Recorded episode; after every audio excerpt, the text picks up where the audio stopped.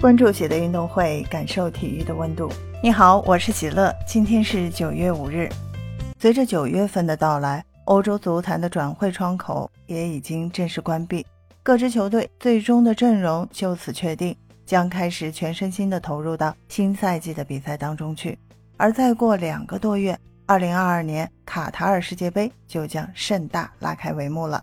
对于参加世界杯的豪门球队的球员来说，本赛季必将是忙碌的。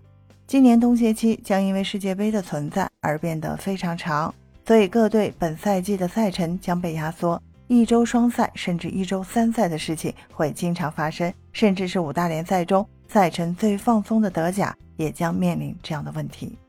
作为顶级豪门之一，拜仁本赛季的目标无疑是德甲、德国杯、欧冠三线争冠。球队今夏大肆招兵买马。也是为了实现三冠王的目标。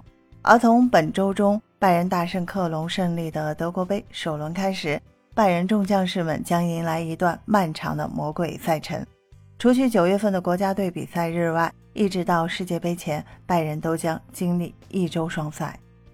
其中最艰苦的赛程将发生在十月份，拜仁将在一个月内至少踢八场比赛，还不包括可能会安排的德国杯赛事。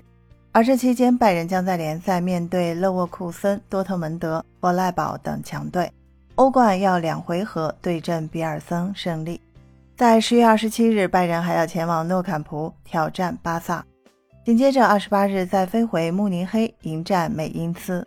不到四十八小时内的两场比赛，对于拜仁来说实在是巨大的挑战。而今年的世界杯，拜仁堪称名副其实的国脚大户。或许放眼全欧，没有一支豪门能与拜仁参加世界杯的球员的数量相比。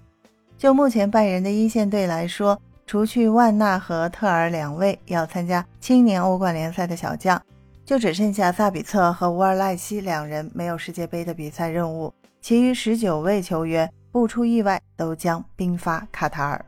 诺伊尔、穆勒、萨内、格纳布里、基米希、格雷茨卡、穆夏拉。七人都是德国国脚，甚至这几人就是目前德国队的主力框架。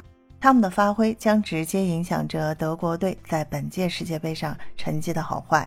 毕竟日耳曼战车目标是再登世界之巅，而且以他们的实力，打满全部七场比赛完全是可以预见的。除德国外，另一支夺冠大热门法国队也用众多的拜仁球员。科曼、帕瓦尔、克鲁斯、埃尔南德斯、乌帕梅卡诺都是德尚手下的爱将，卢卡斯和帕瓦尔更是法国上一届世界杯夺冠的主力边路防守组合。当然，如果非要深究的话，乌帕梅卡诺的世界杯入场券还不是十分明显，但相信随着他本赛季的发挥逐渐稳定，锁定一个国家队的席位应该不成问题。塞内加尔和荷兰各有两位拜仁球员，前者是马内和萨尔，后者是德里赫特和赫拉芬贝赫。